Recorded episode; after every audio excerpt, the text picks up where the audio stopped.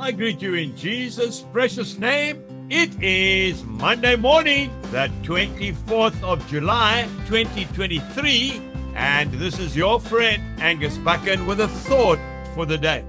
We go to the book of Hebrews in the New Testament, chapter 4, verse 16.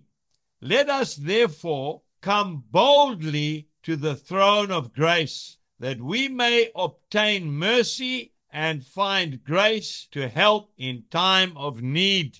I want to speak to you about prayer, especially intercession. Now, what is an intercessor? Well, my wife is an intercessor, and I also have a son in the Lord who is heading up an intercessory ministry for Shalom Ministry. Something like 3,000 people around the world are interceding on our behalf.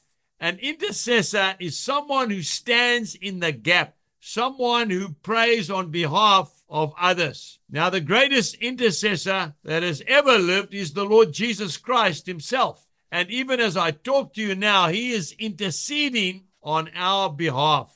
So, how do we pray? I know I can hear somebody saying, but I, I struggle to pray. Well, this is how I pray. I pray to my Heavenly Father through Jesus Christ, my Lord, by the power of the Holy Spirit three in one. This is a team effort. Sometimes I don't even know how to pray, and the Holy Spirit helps me. Sometimes I don't know what to pray, and He directs me. He is the helper. That is His name. And Jesus is the one who is standing in the gap. He's coming to our Heavenly Father on our behalf, and He is interceding for us. So, what you need to do is to find a quiet place, sit down quietly, meditate, and the Holy Spirit will bring to your attention things that you need to pray. Pray for your loved ones. Maybe you've got a, a, a relative overseas and you just feel burdened for them and you don't really know what to pray.